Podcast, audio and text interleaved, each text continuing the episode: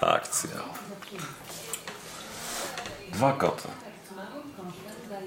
Szaruś i Mruczek oraz ich kudłaty przyjaciel, piesek Kropka, leżały na podłodze wgrzewając się w cieple słońca, padającego przez drzwi tarasowe. To był najprzyjemniejszy moment dnia, a może nawet całego roku.